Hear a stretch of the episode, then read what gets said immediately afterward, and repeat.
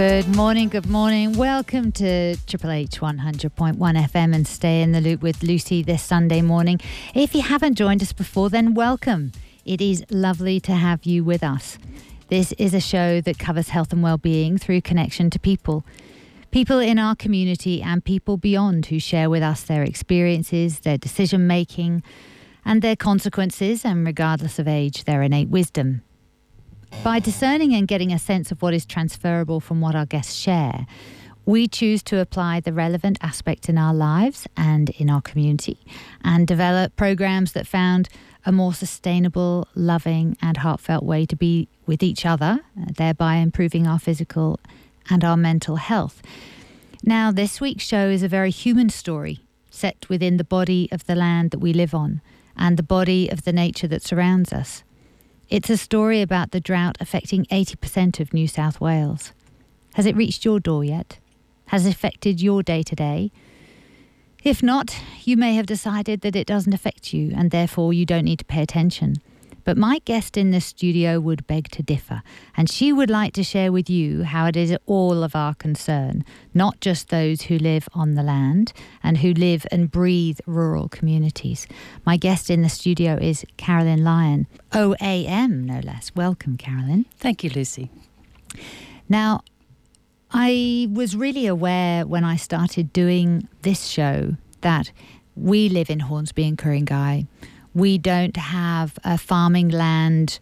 Well, actually, we do on the outskirts, but on the whole, particularly in Ku-ring-gai, we don't have farming land compared to the land that is farmed in Greater New South Wales. And you're a passionate advocate for engaging and supporting local community in the ripple effect of the way of living with the land, but also the human relationships that we need to have as we care and look after each other in that space.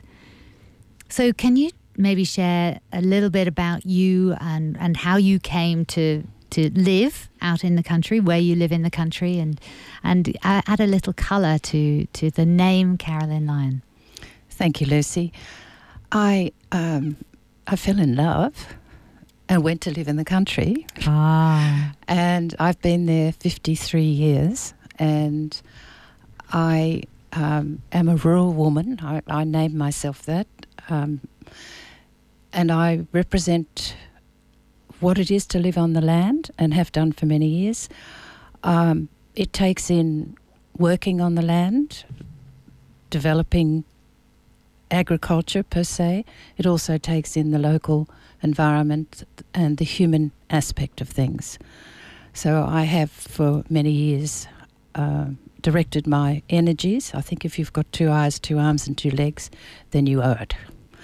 And so I've directed my energies in that regard for many years now. It's so much of our world centres around the world that we know, and yet you moved to live in a world that you didn't know at all. What were the big differences for you when you moved out to live as a rural woman? Well, actually, I was born in the bush. I was born this side of Burke as a child, but we went through floods and droughts in those early years and had to leave. We had to actually walk off our property. So my parents brought us to Sydney, and we were educated in Sydney. And my mother used to say, "Why are you going back to the land?" But that's what you did. Yes. You've shared with me before that it's in your blood, that it actually, that maybe the land was calling you back. Well, I think we are predestined, even though we don't know it, maybe. And maybe it takes many, many years to find out what your destiny is meant to be. But yes, I think I was born and bred. It was in my blood, and I reverted back to it. It was somewhere where I could learn and live and have the children and create a life, but also become part of a community. Probably easier to do that in the country than it is in the city. I would completely agree with you on that point. But you went with your eyes open, because your mother and your father, mother and father, had both said, why are you going back? Because the reality was, with those floods and droughts for them, they actually felt they couldn't stay. They needed to walk away. They did, but it was also a financial conundrum. They had to, yes. So, but then, you know, I was 21 when I was married, and you follow that yellow brick road. Yes. And walk it. That's very true. Now, when you talk about being in a community, you also talk about, I can hear the passion in your voice, and I know, because I've seen, you know, what you have done with your life, that there is an absolute knowing in your body that when you have a voice, when you have those two arms, two legs, and a passion that for community, you stand up for that community. You've done that in a lot of different areas. Now, one of the areas that I found without too much difficulty was to do with fire, which obviously is not to do with drought, and that our show is about drought today. But I would love to touch on it, because my sense is it gives an idea of how, as a community, one person can make an enormous difference. So, as uncomfortable as it may be for you to talk about what you championed, I wonder if you could do it on behalf of others who may feel that their voice is not enough to make a change. Well, that's the reason I did it, because it appeared to be a fait accompli. Whatever was happening was going to happen. It had happened before. It'll happen again. There's nothing anyone can do about it. And a friend rang to see if we were all right, because the fires weren't very far away from us. And he said, you know, someone's got to do something about this. Yeah. And that gave me the incentive. So I got together 10 captains, or RFS captains, that's the Rural Fire Service captains, and their wives. Must have women in that show, always. And I interviewed them. I got their stories, which were cathartic, which were terrifying. I put it all together, and then I asked our local member to come and chair. Well, not chair, just listen to our meeting. I wouldn't allow him to speak, which he didn't appreciate. But sometimes I wanted listening, him to hear. Yeah, listening is actually what they need to do, not so much speaking. Not tell us what to do and then go away. Yes. He was no use at all. So we got stronger and stronger. And, I mean, the men involved were fire captains. If you can visualise being big, tough, strong men, verbal, physically large, strong. Blunt. Yes, but wavering, because there is this bureaucracy that tells them what to do. It's their land, it's their ability, it's they that put out the fire. And one man was threatened with being put in jail. It is a very weird world when those with the expertise are ignored for a policy that is not founded on truth and logic of the land. And that policy is developed in four walls with no windows. Mm-hmm. They have very little idea. And, of course, those type of bureaucracies are built on power and money. Mm. And that's what you've just got to grow through that and demand to be heard. We actually achieved a parliamentary inquiry. Wow. And a coronial inquiry. Some things changed, not a lot, but some people were heard, some people felt vindicated. Yes. Others didn't, and still don't. Mm. And that fire was followed by what they call the Sir Ivan fire, which was devastating only a couple of years ago. Right. Similar things happened. Right. What are the just very briefly, the core things that keep happening that don't seem to change? The bureaucracy run it. They wear white shirts with epaulets. Right. They tell you what to do. They come onto your property, and I've seen this in action, so I'm speaking from experience. Yeah. And tell you to get out of the road, they're in charge. And that's with land clearing, that they won't let you clear space around your land? And you can't... well, you have to do that, but they set the rules. Right. But in a lot of areas, those spaces had not been cleared, and therefore there was no access in or out. But when a farmer is told, get out of the road, we're taking over here, and he says to them, so do you know where the dam is? Yeah. Where's the water? Yeah. No. Well, it's my property. Yeah. I'll show you. Yeah. But don't you tell me what to do. Yeah. Yeah, we've got to work together. It's so interesting, isn't it? I hear that and I go, surely, yes, we take the, as you say, they know where everything is. They know how it works. So when it comes to looking at droughts, it's actually quite interesting, isn't it? We really need to do the same thing. We should be talking to farmers and to people who live and breathe the land, as opposed to going into our heads and trying to work this out from a mental point of view, perhaps.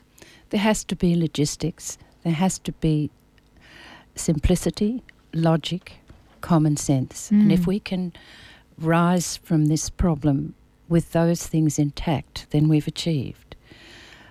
But it's putting together, you know, somebody said to me, I'll bring a whole lot of people together, particularly women, and I'll get their stories and I'll develop a model. And I said, no, you won't. I said, the story is the same as it was yesterday, is today and will be tomorrow, just with a different flavour.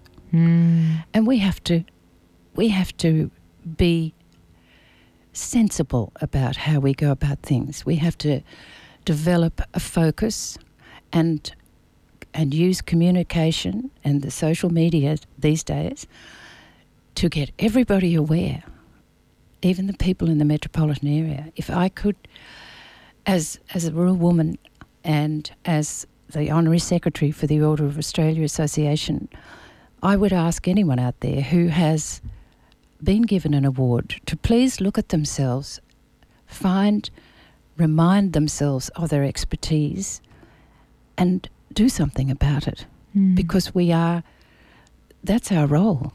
You know, we achieved something which was extraordinary, but the incentive it gives you and the ability it gives you to move forward for others is always apparent. And so in this instance, it would be wonderful if people who have some clout in these communities would go to their local identities, their local people in Parliament, and urge them to talk to the caucus and to say, get out there and do something. Let's do it on a state and federal level so that these people can be assisted. We've asked God for rain. He is not listening. No, we clearly have something else we need to do in order. Yes, he will listen and it will rain. But there is a lot that will go down before we get out of this, even if it has rained. When it rains, it depends on the type of soil you have. It depends on the type of rain you've had. If you've got black soil and you've had a huge amount of rain, it'll just go boggy. I'd love to go into that in more detail. What happens if the rain doesn't come, and what happens if, you know, we get a light sprinkle, or the different types of rain, the different types of wind, what happens to the soil, what actually goes into the ground as opposed to what just runs off it. Yes, we're talking about our relationship with the land, the world we live in and our part in it, what we can control, what we can't, how we react and how we respond. I wonder if our demands on the land have been such that we arrogantly assume that our food will just be in our shops and we don't consider where it comes from. We've just been talking about really working as a community and the importance of having a voice, but we've just touched on rain. You know, what happens if it doesn't rain? But we also have to consider what happens if it does rain. Let's go with what happens if it does rain. We'll come to what happens with it doesn't rain is the second point. It's not just about it raining, is it, Carolyn? Definitely not, no. And it depends how long since you had rain as to what happens when you do. So let's assume in our situation at home, we've had 2 good falls in 2 years. One was 45 mils and one was 18. Holy moly. So when people ask me, what's it look like out there? Well, you can see sheds that you never saw before because there is nothing. No trees. The leaves are coming off the trees. Yeah. The grass is dead. The stock are mostly either gone or in small paddocks or whatever. You can see the wild cats. You can see the foxes. It is... It's an eerie look. It's an eerie feel. Then it rains. And, okay, so you've got the dead dirt. You've got nothing growing. And, by the way, you've got no water in the dams. And then it rains, as it did about a month ago. We had the 18 mils. Well, you know, I have a saying, farmers, people on the land, are very simple. Rain makes them smile. Mm. And after that rain, we waited 2 or 3 days and we had put a crop in, and we did have some subsoil moisture way down. Because we had land that has light country and the crop was put in that light country, it meant that 18 mils went down and it met the subsoil. So what does light country mean? Sandy, okay. Loamy country. Okay. So you have that, what they call the profile then. Mm. And then you have maybe a good summer's day. Mm-hmm. Might be freezing morning and night, but mm-hmm. the sun, the warmth, mm-hmm. will bring that shoot to life. Wow. And that is magic. Yeah, it is. And you go out there, and I remember my husband said, you see? Can't you see the green? I'm saying, no, you're colourblind. Yeah. Yeah. You're seeing what you want to see. Yes. And then it comes. And then the next time I drove past, it was covered in kangaroos. Oh, no. So they got and are getting what came up. We haven't had a crop for 2 years. We've been in drought for 2 years. Walgett, which is north of us, has been in drought for 6 years. They've had one crop in 6 years. So no income. So no life, no extra fuel, no drip, no... Lots of depression. Mm. Lots of depression. I mean, it's just a fait accompli. That's what happens. You can't move, you can't create, you can't provide, you can't produce. It's quite an obvious reaction. But worse than that, and it's happening now, and it's been happening for years, we have suicides. So we have that mental aspect. But to go back to the soil, if it's heavy country, it will bog. It won't go down very far. Mm. And so that heavy country, which is richer by far than the light soil, needs more rain. Right. And that heavy country is the one you probably see on television. I think there was one shot of a crack in the ground in black country out near Walgett, which was able to be... the sheep was in it. It was, the crack was so large. Right. The dead sheep was in the crack. That's how that country goes. So it takes a lot of coming back. Yes. So, okay, so it gets rain. You get rain. I mean, no one thinks the drought is going to last. No. And yet it has. Yeah. And... how many years now is it? 2 years for us. Wow. And so then it'll rain someday.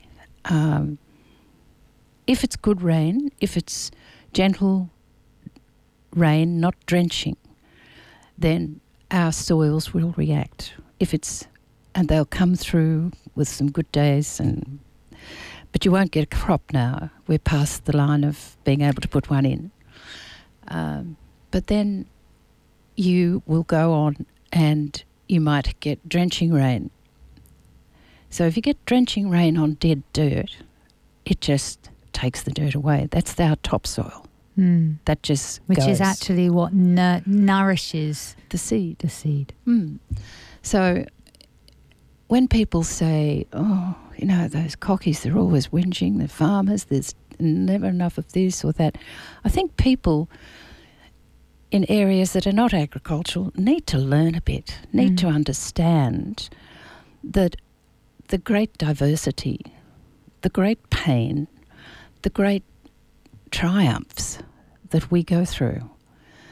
If only they'd just take the time, and I think it only hits them when they go to the butcher shop and they say, I'm not paying that for a chop. Well, you are. You're going to pay a lot more for a chop when it rains too, because they will try and sustain the price. Yes. And we won't be able to buy back in if we've lost all our stock, which we haven't at the moment. We're feeding, and a lot of us are, but a lot of people can't feed anymore. If you lose those, it takes 5 years to come back. So let's go there with that. It seems very selfless to stay in farming right now, because you are having to play a very long game. As you say, you don't know whether or not you're going to get a crop, and you don't know how to feed your cattle. What are the costs around feeding your livestock? Well, it depends how many livestock you've got on. It depends what condition they're in as to how many times a week you feed them. I can only speak of what we're doing, and say hay, we're bringing in hay. Now, the story of the hay, there was 30 trucks a day leaving Victoria, bringing the hay north, and some of those men who were running those convoys, and women, wow, was extraordinary. Mm. It was just amazing what they did and how they provided not just the fodder, but a handshake and yes, a good on you, mate, and let's keep going. We're with you. Yes, amazing. So hay, about $250 a bale. It should equal, that bale should equal 500 kilos. That's half a tonne. Mm. Half the time it doesn't. It's 400 kilos, but you're still paying for the 5. Just one trailer can take about 38 bales, which is $10,175, wow, which I've just paid for that. Yeah. I need 5 loads. That's $50,000. Mm-hmm. That's going to last, depending on the number of stock in the paddock, for 2 weeks. Oh. And then you have barley. That's now $450 a tonne, and that's landed on the property. Cottonseed. Cottonseed's 400 plus a tonne. And so that's what our output is. And then you get to the stage where it's supply and demand, and you find, and unfortunately, there's been some very cutthroat behaviour from the transport industry and some suppliers. These things happen. When rules are set down, people try to make the most of it for their own advantage. Whoa. And that happens. Mm-hmm. Nothing we can do about that. We just keep trying. But we have to make a decision. For instance, last week, my husband was really anxious because it was 7 days since the last load had been sent of hay. It had been sold for 3 times the price. Oh, no. Mm. And that's happening because, you see, the people, the suppliers can make it, the money. Yeah. And people are desperate. They're getting to the stage now where the supply, of course, is not going to be there. And so, therefore, what happens if it doesn't rain? Well, there was a truckie went in some weeks ago to pick up cattle from a station. And he said to the farmer, to the owner, I can't move these cattle. They're in such a bad condition, I can't move them. Sorry, mate, he said, but I'll be fined if I cut these into sale. Right. So he left. The farmer shot all the cattle, and then he shot himself. And that's true. So I don't know what's going to happen unless people pick up and decide, righto, I'm going to be proactive. I'm going to find out what I can do. There is the Department of Primary Industry, which is, and we're all working together, the drought coordinator and the Sallies and the Mission Australia. We're trying to create a focal point where everybody knows to ring in and say, I'm going to donate money, which is really the best thing to donate, to a registered place where it will be directed from to the need of the people. The two big questions are who needs it and how are we going to get it to them? Mm-hmm. And that's difficult. You know, and we've done it before and we'll do it again, but it's the right way to do it. And it takes community, communicating with the people in their community to be able to work out who those people are that are in a situation where their cattle are so poorly that they actually can't move them. Yes. And so there's plenty of people.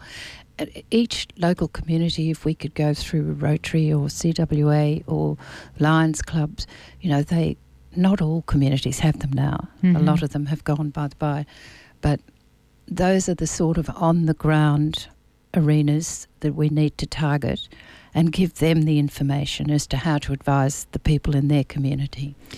The Rotary Club of Wurunga is working on a program for our local community and talking to other Rotary clubs in order to support local Rotary clubs around your area. And as you say, your local Rotary club has folded because there isn't the capacity to do that. It's much more acute, the problem.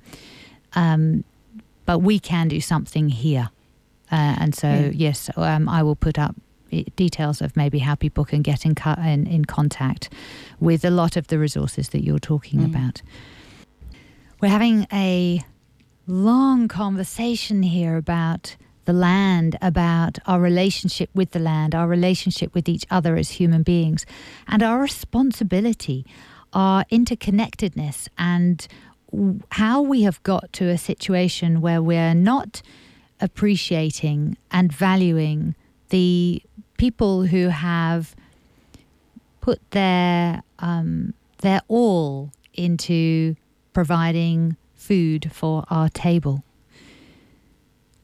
I'm talking to Carolyn Lyon this morning, OAM. Welcome, Carolyn. Thank you, Liz. I have really appreciated what you shared with us about the human cost of why be a farmer. What I would love to have a look at now is when you were sharing the story, the very sensitive story about the gentleman who held on to his livestock to a point where they actually couldn't be sold.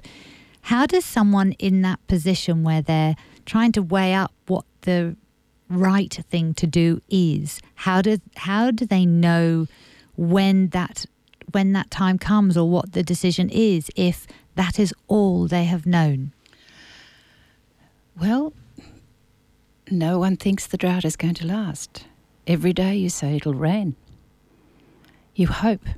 You feed, you care for the stock.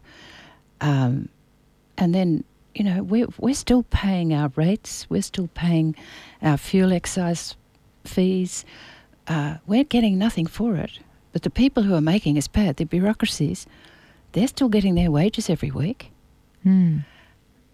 So we have to keep expending for no reason. I mean, the roads are not being fixed. Mm-hmm. So that's one issue. While you've got the cattle on one side and you're trying to feed them, you're still spending. Yes. The other one would be that you think it's going to rain. And you think that maybe there'll be a government subsidy introduced, which will help you with your freight and with your purchase of fodder. Hasn't happened. Did happen before, was abused by some, as these things are. It hasn't happened. There's I don't know how many, 50 million going to mental health. Do you think 1 million of that could go into freight subsidy and fodder?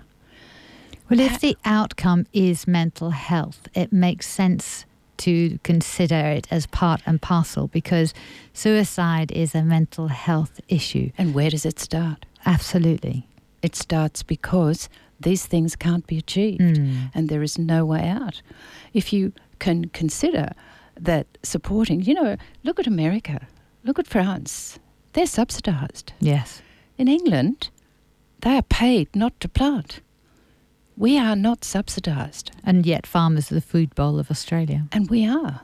We are, and I can't give you a quote because the one I remember is too old, but we feed millions and millions of people. Do you feel we don't value our agricultural industry in Australia? I don't feel the government values our agricultural industry. I think that again, the power and the money that are going to come out of mining and coal seam gas is probably more important to them. And that's been proven. And yet, you know, our contribution to the gross domestic product is about 15%, according to general estimates. Yeah. And at times we've outdone the mining. Wow. At times, not always, but it's about 14, 15%. They just have a louder voice, don't they? They are a bigger... Money. Yeah. Mm. And you see, we do rely on rain. That's how we fill our dams. That's how we water our stock. Yeah. That's how we grow our grass. You can't do it any other way. And I know, and I'm so sick of hearing, I think it was somebody in government, somebody important, saying we are a land of droughts and flooding rains. We know this.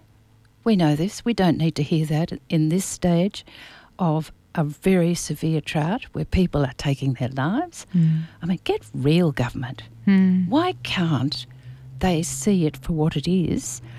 And all this money being expended overseas, look to their own back door. Mm-hmm. Give us a little bit of support.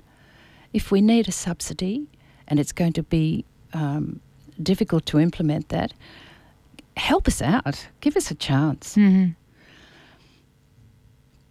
Yeah.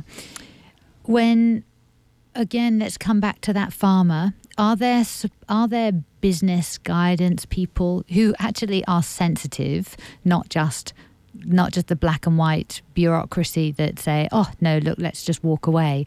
Are there people and supports where someone could go to that says, okay, let's look at the whole big picture, mm-hmm. What state your livestock are in at the moment, what you've got in feed, what you've got, you know, in your capital, and what your ability to do a business case, I guess, mm-hmm. but also take into account the mental and physical health of the farmer and his family. You know, what's going to sustain them if they change their profession completely. Well, we do have rural councillors, and they were very widely used in the late 80s, and significant support to the rural industry and people on the land. We do have mental health. The New South Wales farmers had and are still promoting programs to do with mental health. One thing one has to remember, everybody knows everybody. Hmm. And I did this years ago. I set up a mental health unit representative in the pub, in the main street, upstairs, so that anyone who went there could not be seen going in. Because if they were going to be seen, they weren't going to go. Right. So there's a shame attached to not being able to... I've got to cope. Everybody else is coping, you know. Yeah. It's not we're all in the same boat, so let's talk about it. It's no, mate, I'm fine. Yeah. Mind you, having said all that, which sounds so dour and boring, we still have our humour. Mm-hmm. We still meet and go to the football and maybe, well, we have, I think, 2 race meetings at Canamble. We show up, we dress up, we come together, we enjoy. Mm-hmm. Because we do know that what we're facing, but we're resilient. Yes. We are resilient. And we know to help the next one. I've got a couple of billboards going, very, very large billboards. All they say is take care of one another. Yeah, lovely. And that is something, it's anonymity for the person who may be needing help. It's their decision to think about themselves or another, and they drive past it. So they can do with it what they want. I can't gauge the outcomes of these billboards or all the banners and things that I used to put on fences. You don't know the outcome. But you do know that a lot of people see it and may act on it. Because going into town and saying, here is a van, it's the mental health van, to come. Yeah, not going to happen. Not going to happen. Pride. And yet, a policymaker, or I guess I do programs, so it's good for me to know. Actually, just sort of rocking up and saying this is a mental health day. No, no way, no. Mm. So it's more. We used to have somebody would ring up and say, we're all meeting on Friday night in the paddock with a beer, and bring, somebody will put up a fire and we'll have a chop or something. Yeah. Not in someone's house. Yeah. Somewhere outside in a way where they can sit and have a yarn. Oftentimes they're not even going to talk about the drought. Yeah. They're going to talk about it. Something else entirely, yes, to make it a worthwhile evening. But there's a community, there's a connection. Yeah. And that is the word that we must start to remember, the word community and what it means. Yeah. The coming together of people of like mind. Yeah.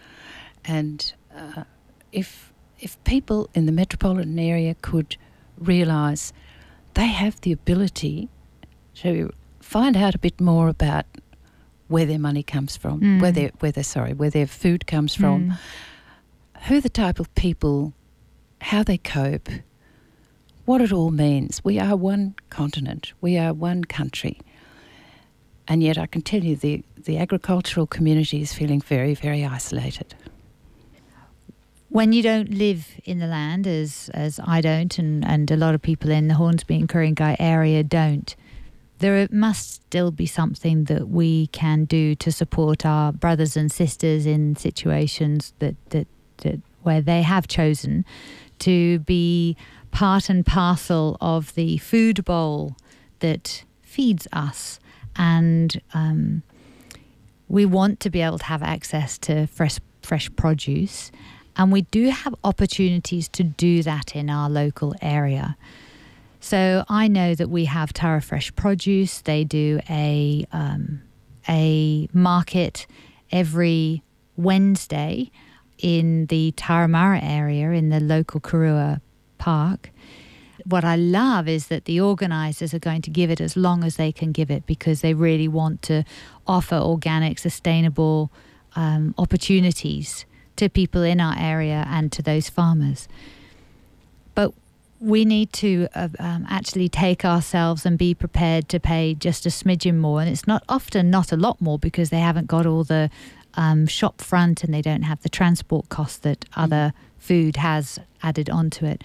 But it is our responsibility to go and support those initiatives, go and support our local butcher, go and support our local veggie shop, isn't it? Yes, I believe very much so. It's a tangible exercise for people who are not on the land, as long as you realise it's not going to be inexpensive. Yeah. Because it's the supply and demand situation. Anything, just if you have a friend in the bush, ring them. Yeah. A simple communique. Just ring them. How are you going? It's really nice to be asked. And you don't have to give the dour bad stories. It's just nice to hear somebody's voice and think, well, somebody cares. Yes.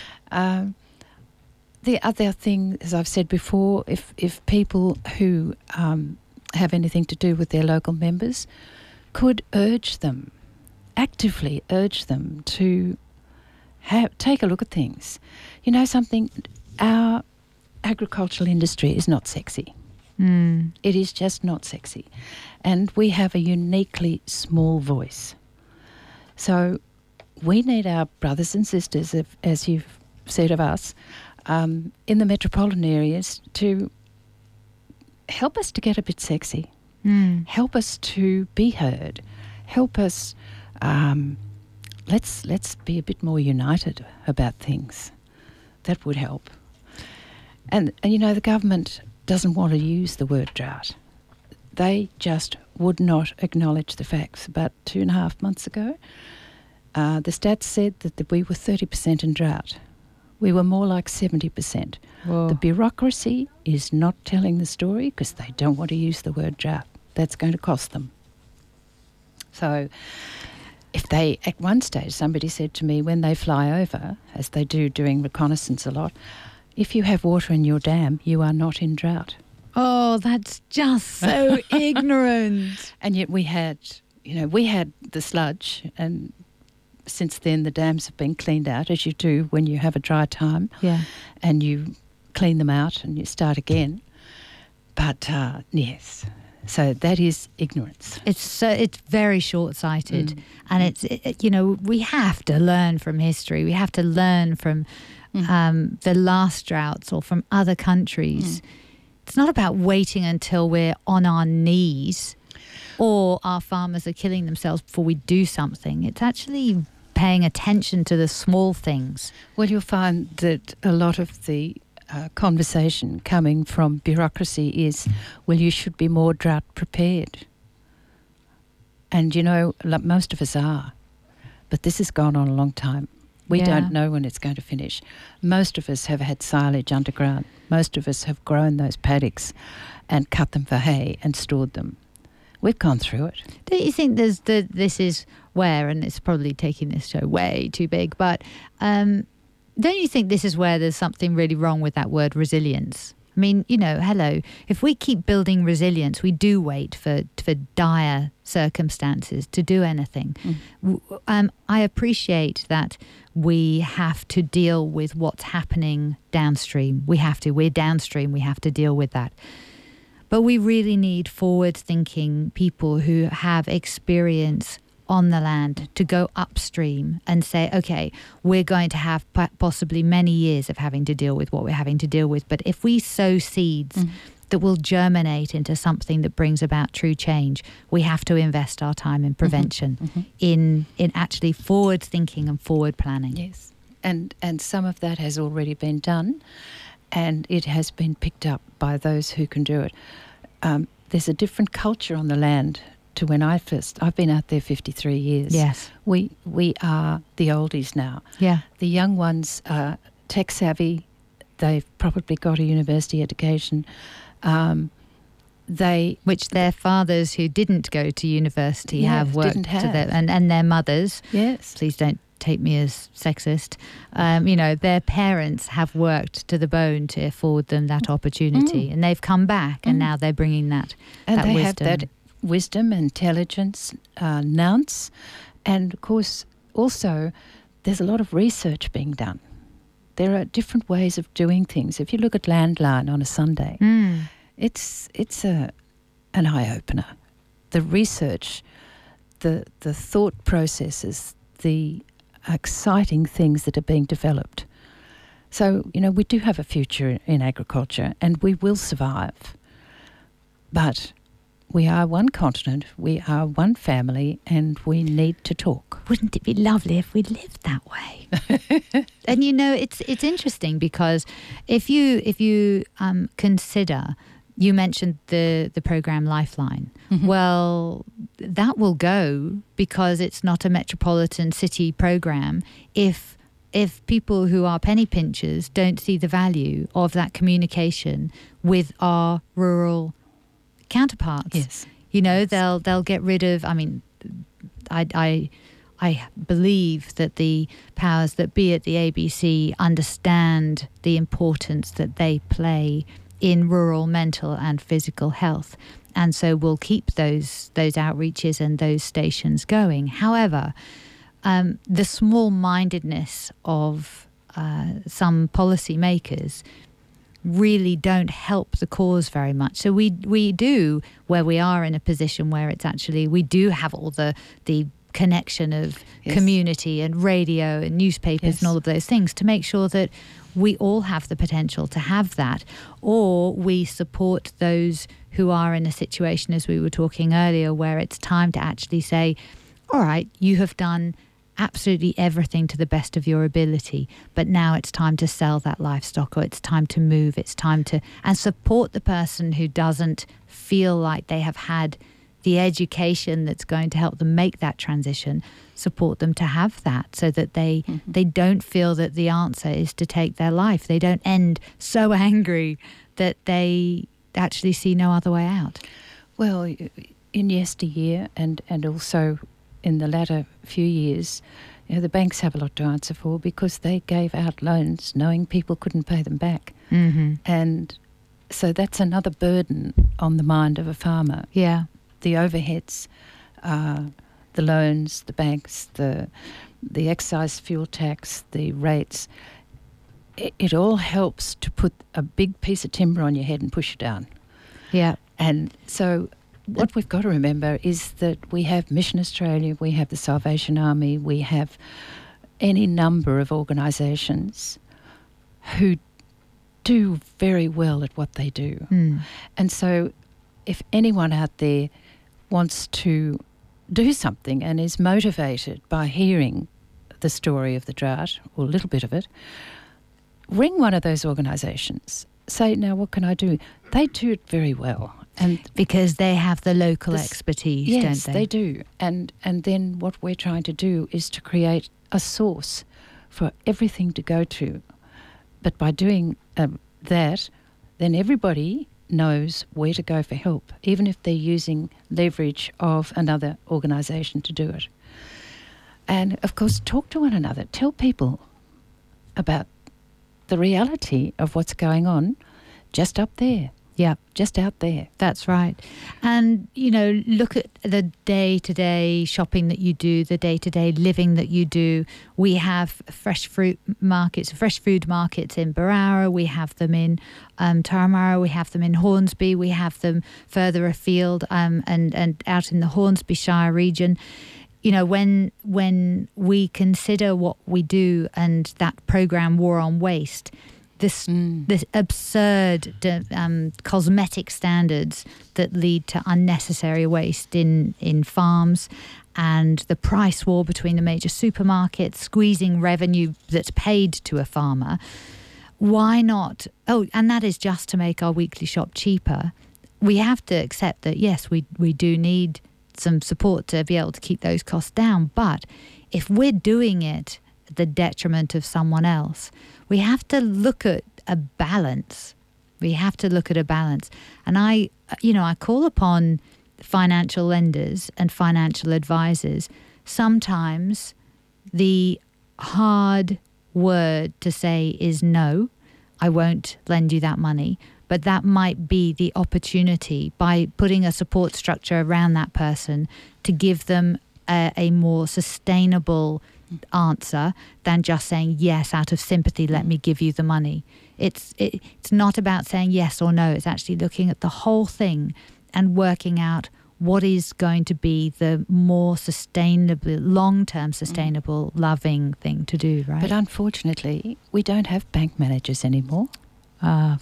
We used to be able to go to town, talk to them, put all the cards on the table, work it through, have a core person as an advisory capacity who could then bring in other core people to support mentally or physically or financially. We don't have that anymore, do we? We're so tech savvy now. Yeah, it's all done online. We don't talk to one another. We have a teller machine. And if you apply for something, it's on a piece of paper. If you apply for it, you have to be a university graduate to be able to fill it out. Yes, that is true. And then you apply and it comes back yes or no. Same effect. I'm done. Oh. I'm here today with Carolyn Lyon, OAM, for all the work that she does in community and you've been doing it for so many years, Carolyn. It is, it's inspiring. I love the fact that you talk about being on the front foot, that you talk about having arms and legs, a heart, eyes, and a body, a brain that is responsive to that call. And we can all make a difference with that. We have a country that is in trouble with water and with the lack of it and the extreme heat that we're experiencing. We have New South Wales with 80% in drought, and people not being honest about that and talking about the consequences of that.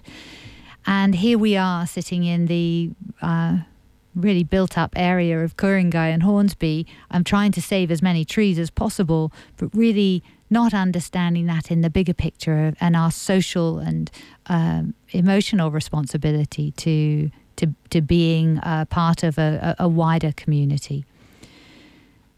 What we obviously feel we can do in the smaller day-to-day is be aware of where we shop and how we shop. And also there is the value of donating our money.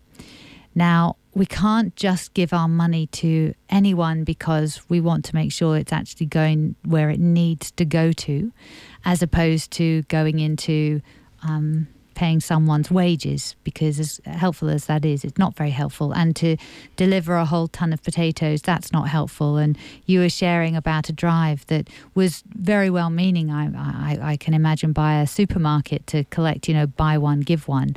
But then that put the local grocers out of business, which, you know, that's not okay. That's not sustainable, because when the plaster effect has gone, there's nowhere to buy your food from, because the grocer has shopped as a result of the plaster effect. So we do have to consider how looking for a short-term solution could actually create a longer-term solution. Carolyn, can you share with us maybe some of the longer-term solutions that, I mean, I know you don't have solutions, but some of the longer-term ideas? I know one of them is, you know, looking at New South Wales rural assistance.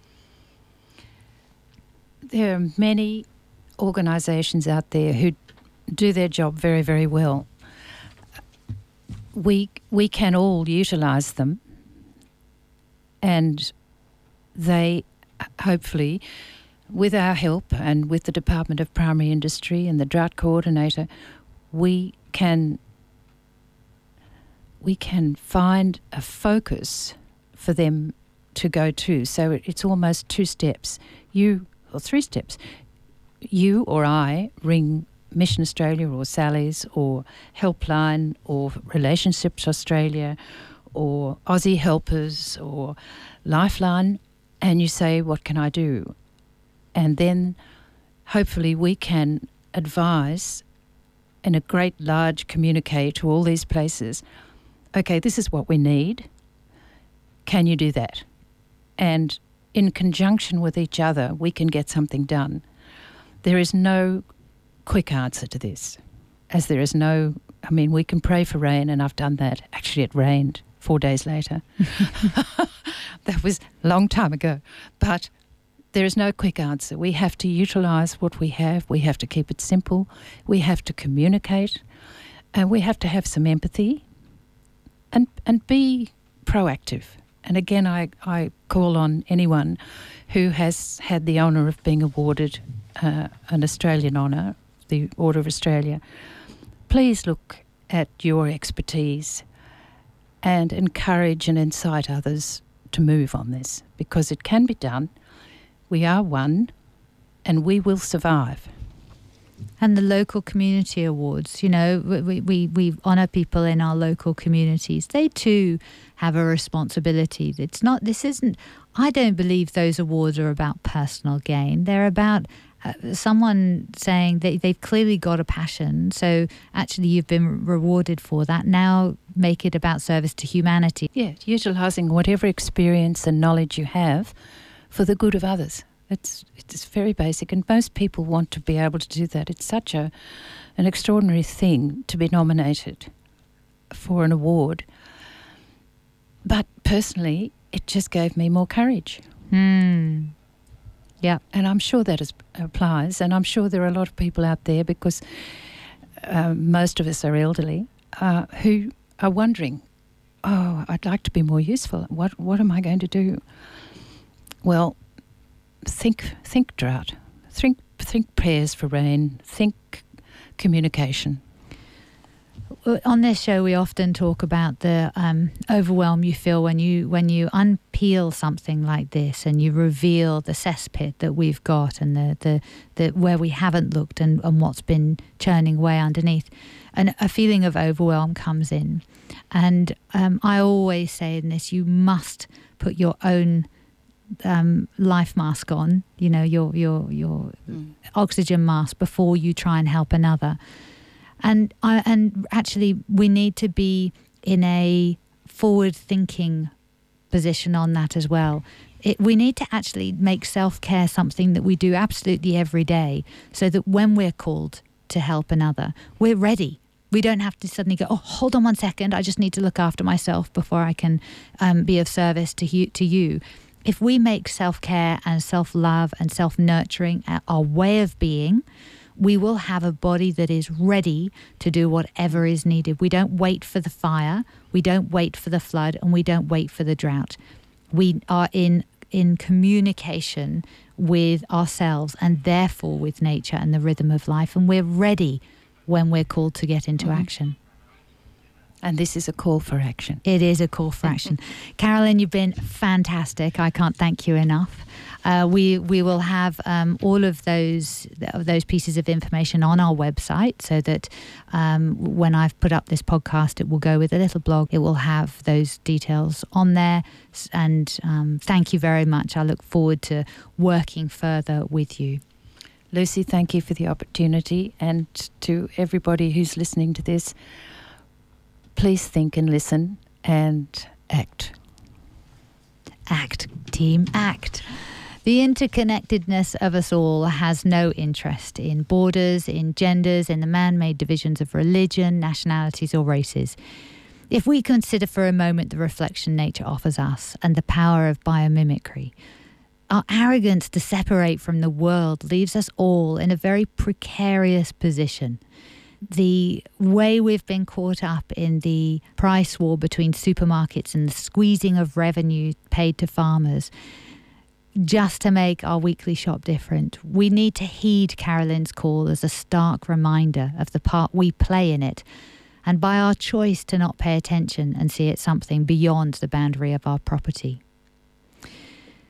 Thank you once again. It's pertinent to remind ourselves that what has or is happening in our lives, we always will be us, constantly learning, and underneath it all, we have the ability to look after ourselves so that we can look after others.